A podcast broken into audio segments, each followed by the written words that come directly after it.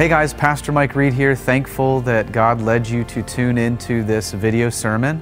Uh, our prayer is very simple. We pray that God would use the preaching of God's Word uh, to grow you more in the image of His Son, Jesus Christ. Uh, we pray it blesses you, nourishes you, and encourages you. Okay, good morning. Merry Christmas to everyone. Good to see you. Uh, before we get started, if you're new with us or this is your first time coming to this church or even if you're uh, not a Christian, just want to say welcome to Church of Bergen. We're so glad that you're here. Uh, always want to make it really clear why we're here to, to worship Jesus, and we are in our Advent series uh, to remember the significance of the coming of Jesus Christ, the Savior of the world. Uh, and we worship Jesus a number of ways. There's not just one uh, single way in which you can worship, there is a number of ways in which we do that. The first is that we sing songs that center upon who Jesus is and, and what he's done. And we also preach through books of the Bible.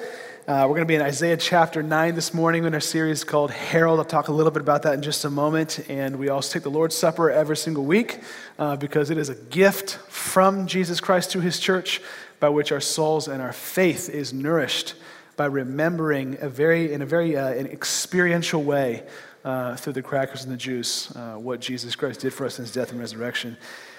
And we also uh, worship through giving. Uh, God gave us Jesus Christ, the greatest gift to the world. And so, because God was so infinitely generous to us, it is a very small, it is no um, big task, uh, you might say, no burden for us to be generous as well in an act of worship. And we gave in the, the silver box in the back wall by the exits. And um, just as Pastor Mike always says, if you are new with us, we are not asking for our money, for, for your money. Uh, we just want you to know Jesus and enjoy Him.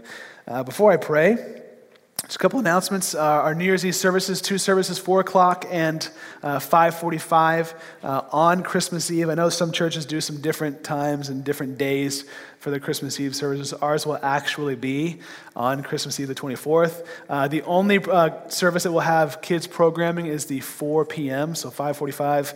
Uh, no, no kids, no kids program, programming at all. Uh, grab, grab one of these on your way out. Uh, I know it looks look, looks like there's two, two, different cards. They are the same card. Uh, Julia, our creative director, is just really good at this type of stuff. So anyone it says the same information, grab one of these or two of these on, the, on your way out, and it's just a way to, to outreach and to your friends, family, neighbors, and invite them to, to church to hear about Jesus. I uh, hope you guys have also been enjoying the, the, uh, the, the, study guide that we've made to help you kind of meditate along with this series as we've gone through. Uh, it's got a little portion in there each week, also for young families to, t- to walk your kids through the story of Jesus. Uh, also, last thing is uh, in our off seasons, so we typically have uh, small groups. Uh, we call them growth groups, place where friends help friends follow Jesus. We have them in the fall and the spring semesters. Uh, but in the winter and the summers, we kind of take a pause, give the leaders a break, uh, give people on and off ramps. We just we offer what are called equip classes. That's just a way for us uh, who are teachers can equip the saints for the work of the ministry. Ephesians four says. Uh, so we're going to be offering two uh, classes, one on Tuesday night. Both of them are six week classes, one on Tuesday night through the book of Revelation.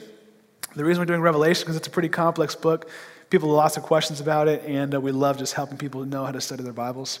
And the one on Wednesday night is going to be a personal evangelism class. And the reason why we're doing that is because we've been in First Peter, and it's all about elect exiles and, and proclaiming the excellencies of Jesus who called us out of darkness into his marvelous light. And so we're asking and, and encouraging one another to go and share the gospel. So I want to give you practical ways uh, in this class to know how to talk to people about Jesus in your specific sphere of influence. You can register for them online. Just go to the website, you can register, and we look forward to seeing you guys there. Well, let's get to the really good stuff. We're going to hear the, the Word of God preached. I get the privilege of preaching to you guys today, uh, but let me just ask the Lord's help uh, as we dive in. So let me pray.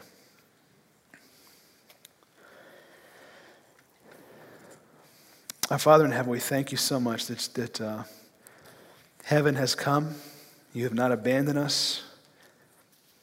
You have broken through the darkness. Light has dawned in Jesus Christ. Thank you that Jesus is our wonderful counselor.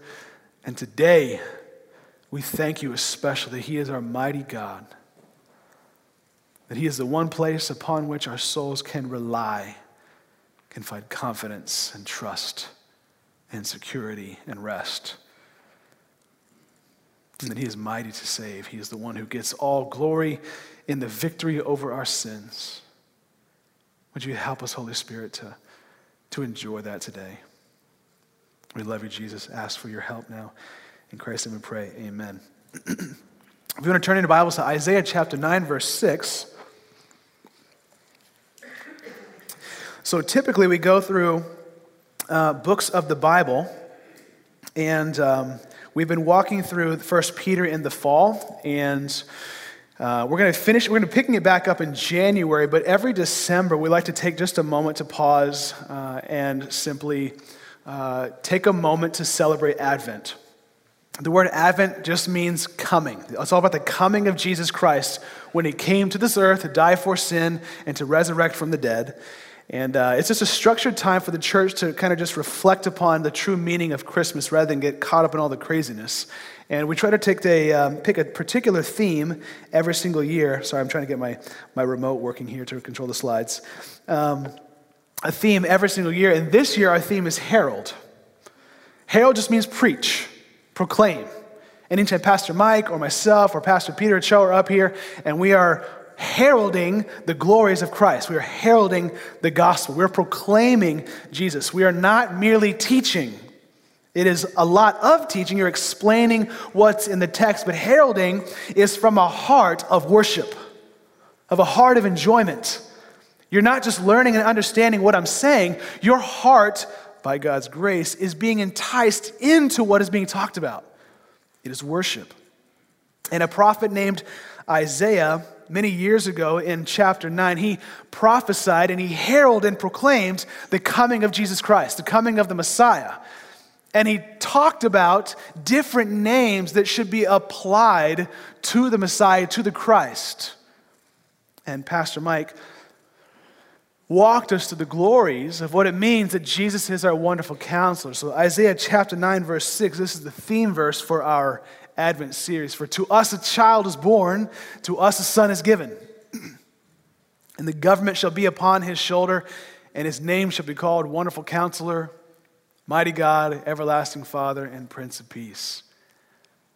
So we learned last week that wonderful counselor, for Jesus to be your wonderful counselor means that when he came, God gave us the very person who would accomplish a task which would unleash the Spirit of God to dwell in us and with us.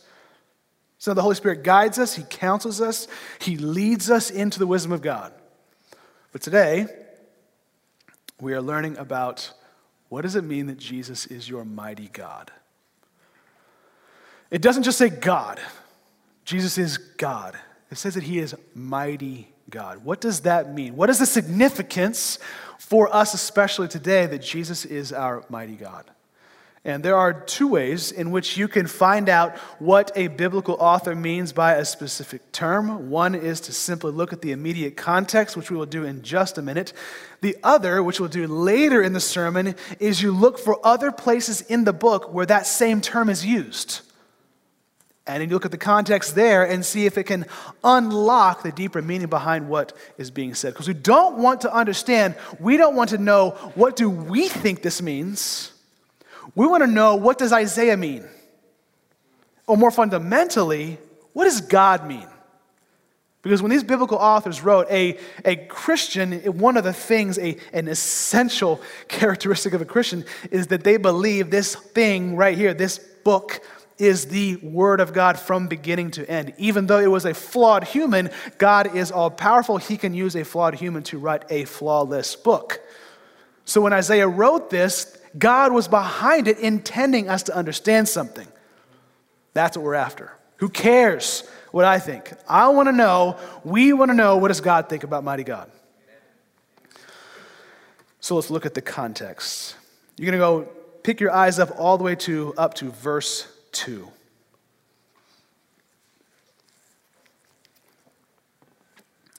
And in reality, uh, in, the he, in the original language, verse 2 is actually verse 1 in chapter 9. So this is kind of the beginning part here. It says, The people who walked in darkness have seen a great light. Those who dwelt in a land of deep darkness, on them has light shone.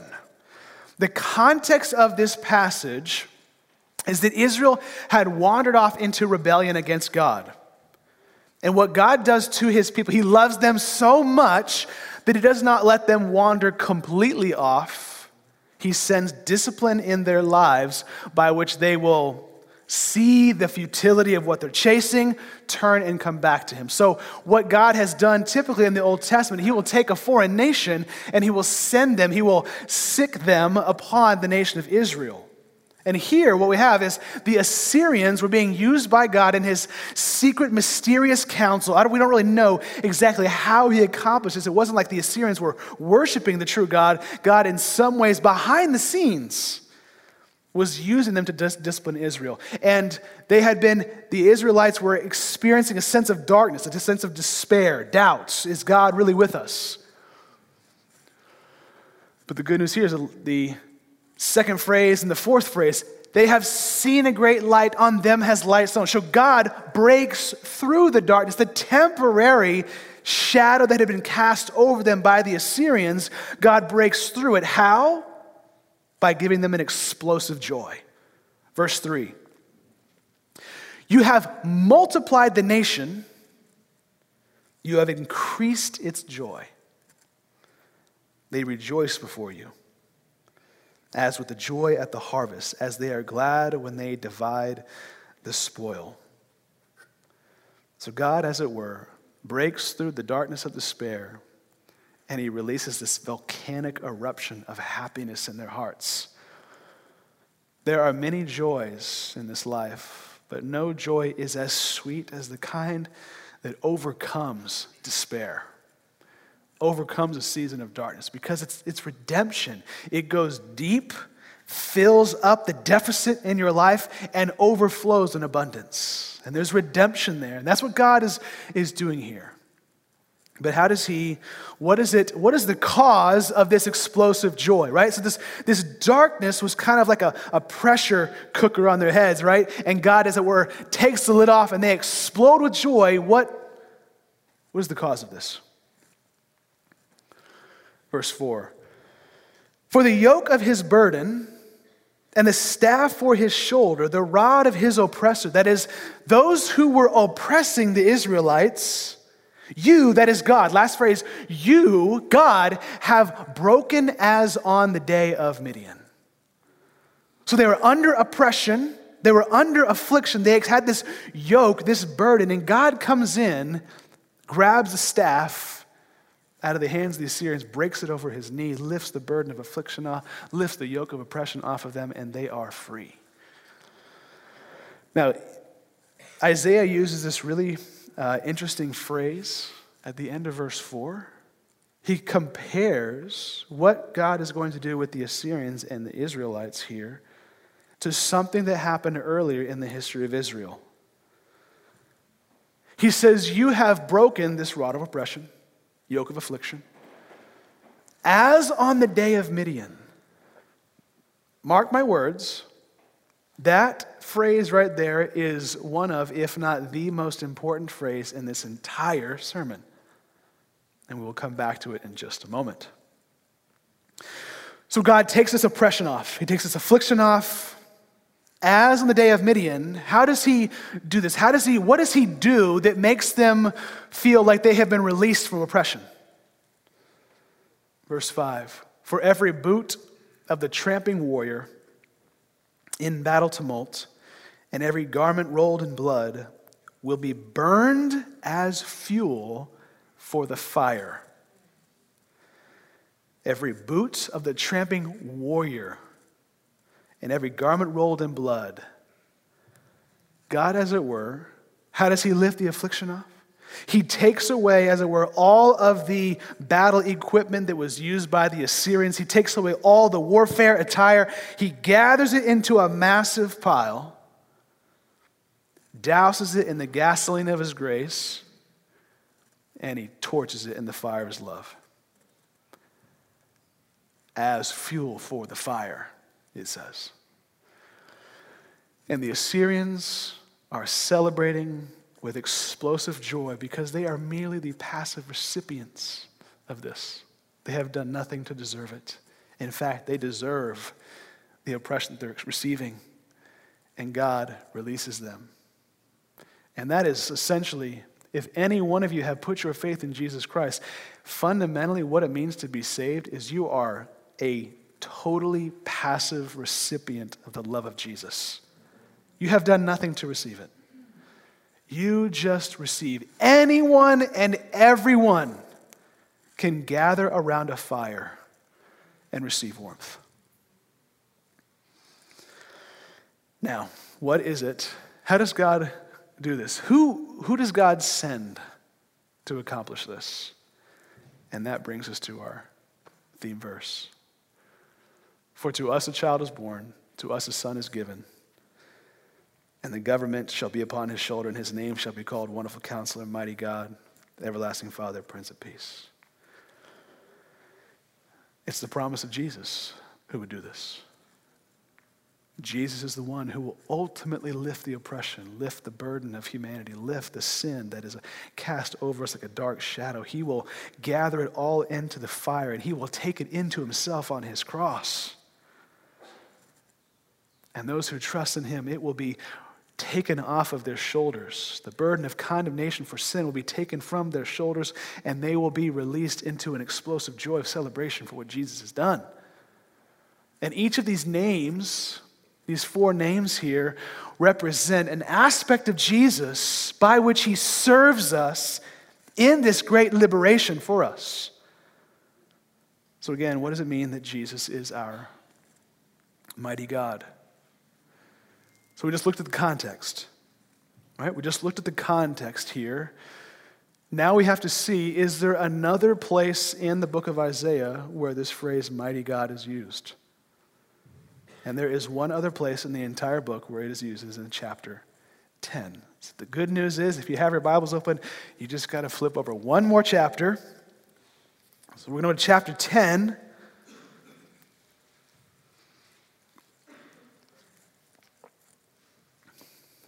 Verse 20. In that day, this is the same context. In fact, if you go back earlier in chapter 10, you will see that God talks about the Assyrians, how he promises to humble them in their pride. And God is talking about, right? So they've, they've wandered, Israel's wandered off into rebellion. He disciplines them with Assyria. Now God is going to talk about here through the mouth of Isaiah what he's going to do in the future. In that day, the remnant of Israel and the survivors of the house of Jacob will no more lean on him who struck them, but will lean on the Lord, the Holy One of Israel in truth. A remnant will return, the remnant of Jacob to the mighty God. For though your people Israel be as the sand of the sea, only a remnant of them will return. Destruction is decreed, overflowing with righteousness. God's destruction, God's discipline is never permanent. He never utterly destroys us. It always results in something better, overflowing with righteousness, it says. For the Lord God of hosts will make a full end as decreed in the midst of all the earth. But I just want you to note at the end of verse 21 Mighty God. There it is. And there's, in this little passage here, there are clues that are going to unlock for us what it means that Jesus is our mighty God. It says right in the first verse, in that day, the remnant of Israel and the survivors of the house of Jacob will no more lean on him who struck them. That is the Assyrians. So they had been tempted away from the Lord and they had looked elsewhere for rest. They have looked elsewhere for security. Rather than finding God as the true rest, God as a true security, they were allured into something else other than their God. And what God promises to do is to do a work in them that will woo them away from leaning upon something else other than Him and they will lean on the Lord, the Holy One of Israel in truth. A remnant will return, the remnant of Jacob to the mighty God. So, what it means for Jesus to be your mighty God, the first thing it means is that Jesus is your sole reliance. On Christmas Day, when he gave his son as our mighty God, it, he became the one, the only place upon which anyone's soul can find true rest and true security and true relief. Why do we lean on things? We lean on things to find rest, relief, and security. When you're tired, you sit down. When you're anxious, you lean on someone or something to relieve the anxiety. When you're insecure, you run to something to make you feel secure. And what Christmas is all about, one of the beautiful things about Christmas is God gave us the one thing, as St. Augustine used to say, our souls are restless until they find rest in Thee. Like you will constantly be restless unless you take your soul and you place it upon Jesus. He is your sole reliance. Christmas is great. It's the most wonderful time. I love that song. You ever love that song? I just, I just, I just get really weird when I hear that song. It's, it's the best time of the year. I like it. Some people hate it. Some people are Grinches. Any Grinches out there? A couple Grinches. Couple, yeah, kind of like this. Uh, a couple Grinches out there. Uh, I'm not a Grinch. I enjoy Christmas, but it's also it's not just the, the most wonderful time of the year. It's also the most insane time of the year. Amen. I mean, it, it is exhausting. It is insanity. I was, I was just my wife and I were looking at our calendars the other day. We were like, what happened to our calendar? It's like it's like someone took ink and just spread it all over with stuff to do every single night. But when you get tired, when things are really stressful, families coming over, finances are being stretched, right? Those credit card bills are starting to, to pile up, tensions are rising, you got lots of stuff to do and hosting and decorations, whatever. You get tired, you get anxious and stressed, and you feel like things are out of control. So, my question is if Jesus is your mighty God and He's supposed to be the one, if just the Israelites had been leaning upon someone other than the Lord. So, my question is when you get tired, like really tired, where are you tempted to run to, to lean on other than Jesus for rest? When you are stressed and anxious, where are you tempted to run to, to lean on other than Jesus to find relief. When your life feels a little bit out of control, like you don't have your type A scratches being itched all the time during the seasons, where are you tempted to go, to run to, to do, to regain that feeling of security other than Jesus? And the reality is, whatever you run to, if, God, if you are one of God's children, He will see to it that that thing will betray you. Will no more lean on Him who struck them. They were going to Assyria, and Assyria eventually betrayed them. So, if you have been wandering down a path, have you been leaning on something that you ought not to lean on, and you find yourself in a bit of a debacle, that is not God hating you. That's God loving you. If He did not love you, He would have just said, bye bye, let you wander off. You got to come back to the Lord. So, Jesus is your sole reliance. And I can imagine some people putting forth an objection.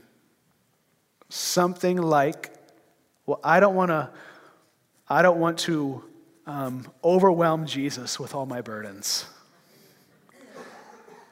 That is the whole point of what it means for him to be mighty God.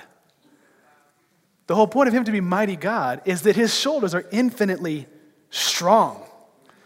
His hands and his arms are infinitely durable. They never get tired, no matter how many things or what level, not even the quantity or the quality of what you cast towards him, he can handle it. Cast, humble yourselves under the mighty hand of God, so that at the proper time he may exalt you, casting all your anxieties upon him I said this in the first episode. I love how it just says casting all your anxieties. It doesn't, because you're like, where, Jesus, where do I place it? He's like, just throw it in my direction and I'll catch it. Just, just throw it. He's got great hand-eye coordination. Whatever you, whatever you throw at Jesus, just throw it in his direction. Just don't even look. No look pass, right? Just right to Jesus, and he can handle it, he can catch it. Casting all your anxieties upon him because it says he cares for you. And what I love, it does not say he cares about you. He says he cares for you. Caring about someone is you're distant you kind of have this feeling of care, but you're not really doing anything to help. Caring for someone is actually stepping into their mess and assuming responsibility. That's Jesus. He is your sole reliance. So, what are you carrying right now that you ought not to be carrying? That if you continue carrying it, you actually do a dishonor to Jesus.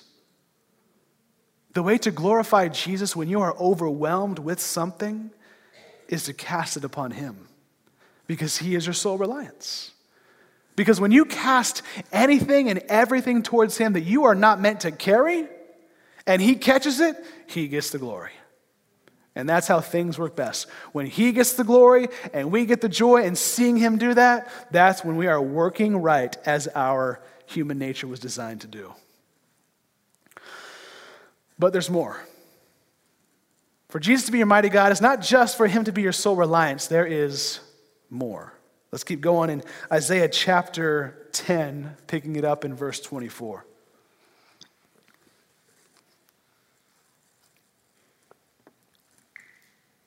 Therefore, thus says the Lord God of hosts, O my people who dwell in Zion, that's another fancy phrase for the city of David, Jerusalem. Be not afraid of the Assyrians when they strike with the rod and lift up their staff against you, as the Egyptians did. So now he's going all the way back to Exodus. For in a very little while, my fury will come to an end. It's always temporary. And my anger will be directed to their destruction. So we wander off in rebellion. God loves us enough to send something our way that would discipline us Back in the Old Testament, it was a foreign nation that would come and discipline them. But the way that God demonstrates his unfailing faithfulness to them is eventually he will turn the destruction upon their enemies' heads. Utter destruction. And then Israel, a remnant, will be released.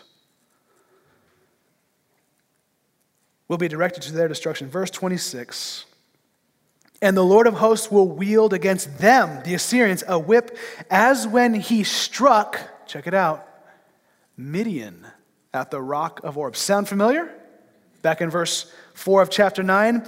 When he struck Midian at the rock of Oreb, and his staff will be over the sea, as he will lift it as he did in Egypt.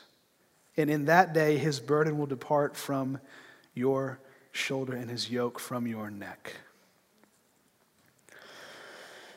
I told you that phrase is really important. Chapter 9, verse 4, as on the day of Midian. Chapter 10, verse 26, as when he struck Midian at the rock of Oreb. So there's something about this phrase that unlocks for us the significance, another significance for what it means that Jesus is our mighty God. So, what is this? What is Midian all about? This is referring to back in the period of the judges before Israel had a king. Before they had a king, they were kind of by themselves. God was their king, but there was this gross cycle in the period of the judges whenever they would wander off in rebellion and God to discipline them, sound familiar to Isaiah here, he would discipline them by having a foreign nation come and bring oppression upon them temporarily. This would cause Israel to cry out for help to the Lord, and then he would raise up an unlikely hero named a judge to deliver them from their oppressors. One of their most famous enemies in the book of Judges were the Midianites. And they had wandered off in rebellion. Back in Judges chapter 6, it'll be up on the screen here. Judges chapter 6, verse 2. The people of Israel did what was evil in the sight of the Lord. And the Lord gave them into the hand of Midian seven years. And the hand of Midian overpowered Israel. Verse 6 And Israel was brought very low because of Midian, and the people of Israel cried out for help to the Lord. And in response, God chooses one of the most unlikely people, and his name was Gideon. He raises up Gideon, and he comes to Gideon, and he calls Gideon to be this judge, to be the one who would lead Israel to deliver them from the oppression of the Midianites. And Midian, knowing his own frailty, says this in chapter 7, or chapter 6, verse 15. Please, Lord, how can I save Israel? Behold, my clan is the weakest in Manasseh, and I am the least in my father's house. He's like, You got the wrong guy. Not only am I from the wimpiest clan, but within that clan, in my family, I'm the limpiest in my family. You've got the wrong guy, Lord. And I love God's response here. It's always his response to our ridiculous excuses. And the Lord said to him, But I will be with you. That's, that'll stop any argument. And this is so typical of all of us. Anytime God calls us to do something that seems impossible, we come with all these excuses, and He stops it with one promise, but I'm with you. That should be enough. That's all you need to hear. So Gideon's like, Okay, I'll shut my mouth. So what he does is he gets, he gathers around him about 30,000 warriors. Again, very typical.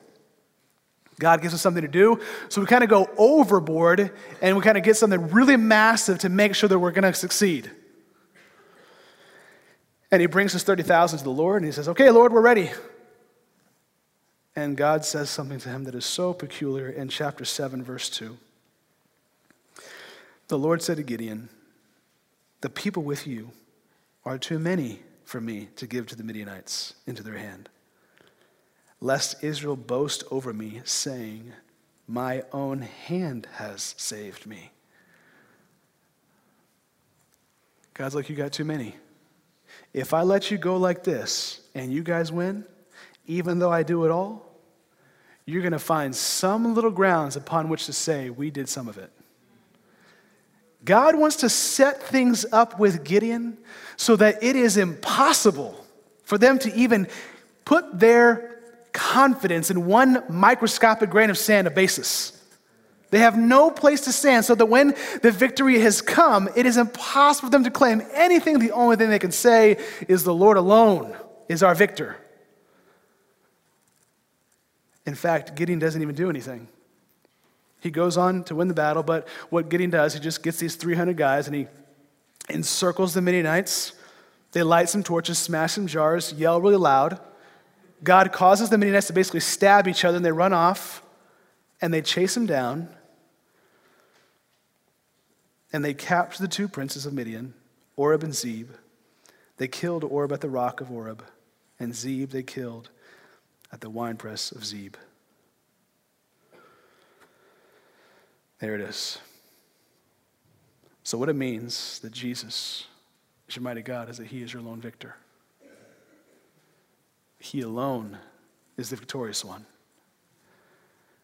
Just as these Midianites came and God used Israel, excuse me, used Gideon to lead them into to deliverance over them, He did it in such a way to where God alone receives all the credit, all the glory, all the honor, and all the praise. So on Christmas morning, when, when God gave us Jesus, He gave us our only victory. The whole human race was in the oppression of sin, was in the grip of Satan, was underneath the eternal condemnation of hell. And when He gave us Jesus, He gave us our lone victor. And when Jesus came, right before Jesus came, God sends an angel to Joseph and said, Joseph, son of David, do not fear to take Mary as your wife, for that which is conceived in her is from the Holy Spirit. She will bear a son, and you shall call his name Jesus. Why? Of all the names, you could have given him any name. It could have been Bob, could have been Sam, could have been Tom. He chose Jesus. Why? Because he will save his people from their sins. That's what Jesus means. It means God saves. So the reason why he was given that name is because his name would match his mission. The reason he's given the name Jesus is because Jesus actually saves from sin. It is the only means by which anyone can be saved, and he does it in such a way that we will have no basis upon which to stand. In fact, Jesus will get all the glory and the credit. And this is a very, very, very good news for us. Because you and I are so tempted always to steal credit, to get cheap glory, and to get empty praise. And we believe the lie that the way to find happiness in this life is by getting glory for ourselves. What Christmas teaches us is that true happiness is not found in getting glory for ourselves, but giving glory to Jesus alone. You want to know what we do? We sin. You want to know what Jesus does? He saves. You want to know what Christianity is all about?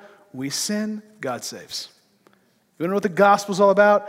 We sin, God saves. You want to know what Christmas is all about? We sin massively, and Jesus saves mightily. The, S, the story of the Bible we sin, God saves. That's it, case closed. The only thing we contribute is the very thing that required Jesus to come and save us. So, what are you, what do you feel trapped by? What do you feel enslaved by? Cry out to Jesus, and He alone will be the victory. What do you feel chained to? Jesus, as your mighty God, means He's the lone victor. He will come and break those chains. What do you, what is, what dark shadow has been cast over your life? Cry out to Jesus. He's the lone victor. He will break through that darkness. He will pull you gently into the light of His love.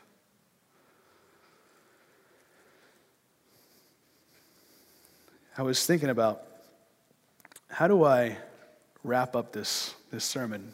And for whatever reason, I was imagining um, the moment when Mary gave birth to Jesus, and it, was, it had to have been a couple hours later when she could actually talk and be fully functioning. Because you kind of get this picture. She, she, gave birth, and like 30 seconds later, she was fine. Uh, that's not how it works at all. It's, it takes a long time to recover. And uh, so, just a couple hours later, Mary, Mary's holding Jesus. And she's looking at Joseph with tears in her eyes. And she's like, I've got salvation in my hands. The salvation of humanity is in my hands. The sole reliance of the human race is in this child. In my hands is the one person upon which the any soul will ever find rest, relief, and security again. People will be able to find true joy, true rest because of what I'm holding in my hands. Jesus, this, this child that I'm holding in my hands, is a lone victor of the human race. The only reason any single human being will ever be saved, will ever experience victory, not only in this life, but more so in the next life, is because of who I'm holding in my hands. And then she says to him, Because of this child, everything's going to be okay. And if I could, if I could summarize this message into one phrase that I hope just kind of goes on repeat throughout this month is that because Jesus is your lone victor, it means that everything's going to be okay. Everything's going to be okay. Everything's going to be okay. So, every single one of us has got like a thing. And you're like, because of this thing, everything is not okay. Things are not all right. And so I'd ask you, what, what is that thing that is making you believe that everything is not okay? And I want you to imagine that Jesus kneeling, kneels down beside you and he holds his arms out and he says, I am your mighty God. Give it to me and everything will be okay. So, right now, like right now, in this moment, do it. Hand it over to Jesus right now. You are wasting useless time, useless energy, taking, away, taking it away from Jesus and busying yourself and worrying yourself with it. If Jesus is your mighty God, he can handle anything and everything, and it is time for you to hand it over. It's very possible that some of you have been invited today and you're not even a Christian, and you've never handed your sin over to Jesus. And you are carrying around your sin and you are pretending. You don't need, you don't need religion. I'm good. I don't need Jesus. But if you are ha- actually have integrity, you know you're not okay. What keeps you up at night? To everyone, what keeps you up at night? What makes you lose sleep? You go to bed at 9 o'clock, instead of falling asleep at 9 10, you fall asleep at 9 45, 10 15, 10 30. Your bedtime is 9, but you actually fall asleep at 10 30. What's, what's causing the hour and a half? Hand it over to Jesus.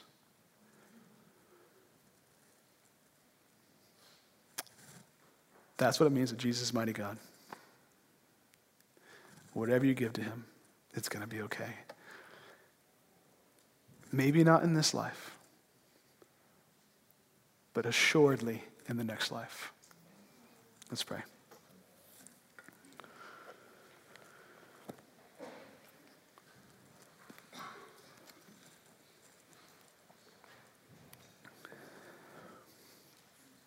Father, we thank you so much for the fact that Jesus is our mighty God, that he is strong and mighty enough to handle the whole world relying upon him. no matter if, if every single one of us were to take all that we are carrying, all the burdens, all the, the affliction that we're carrying, and we were to throw it at Jesus at the same time, it would be nothing to him. He is able and he desires to carry it for us.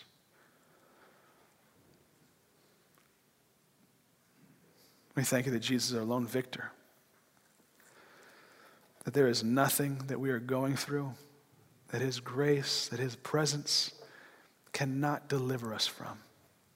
Forgive us for the ways that we try to fix it on our own. We try to become victorious ourselves, buy into the self help lie that we can deliver ourselves, trying to gain cheap glory. And we would surrender it to Jesus because he is our lone victor. He deserves all glory, honor, and praise. He can handle all the credit. Would you liberate our hearts to enjoy that this morning? In Jesus' name, amen. Well, we take, as we're about to take the Lord's.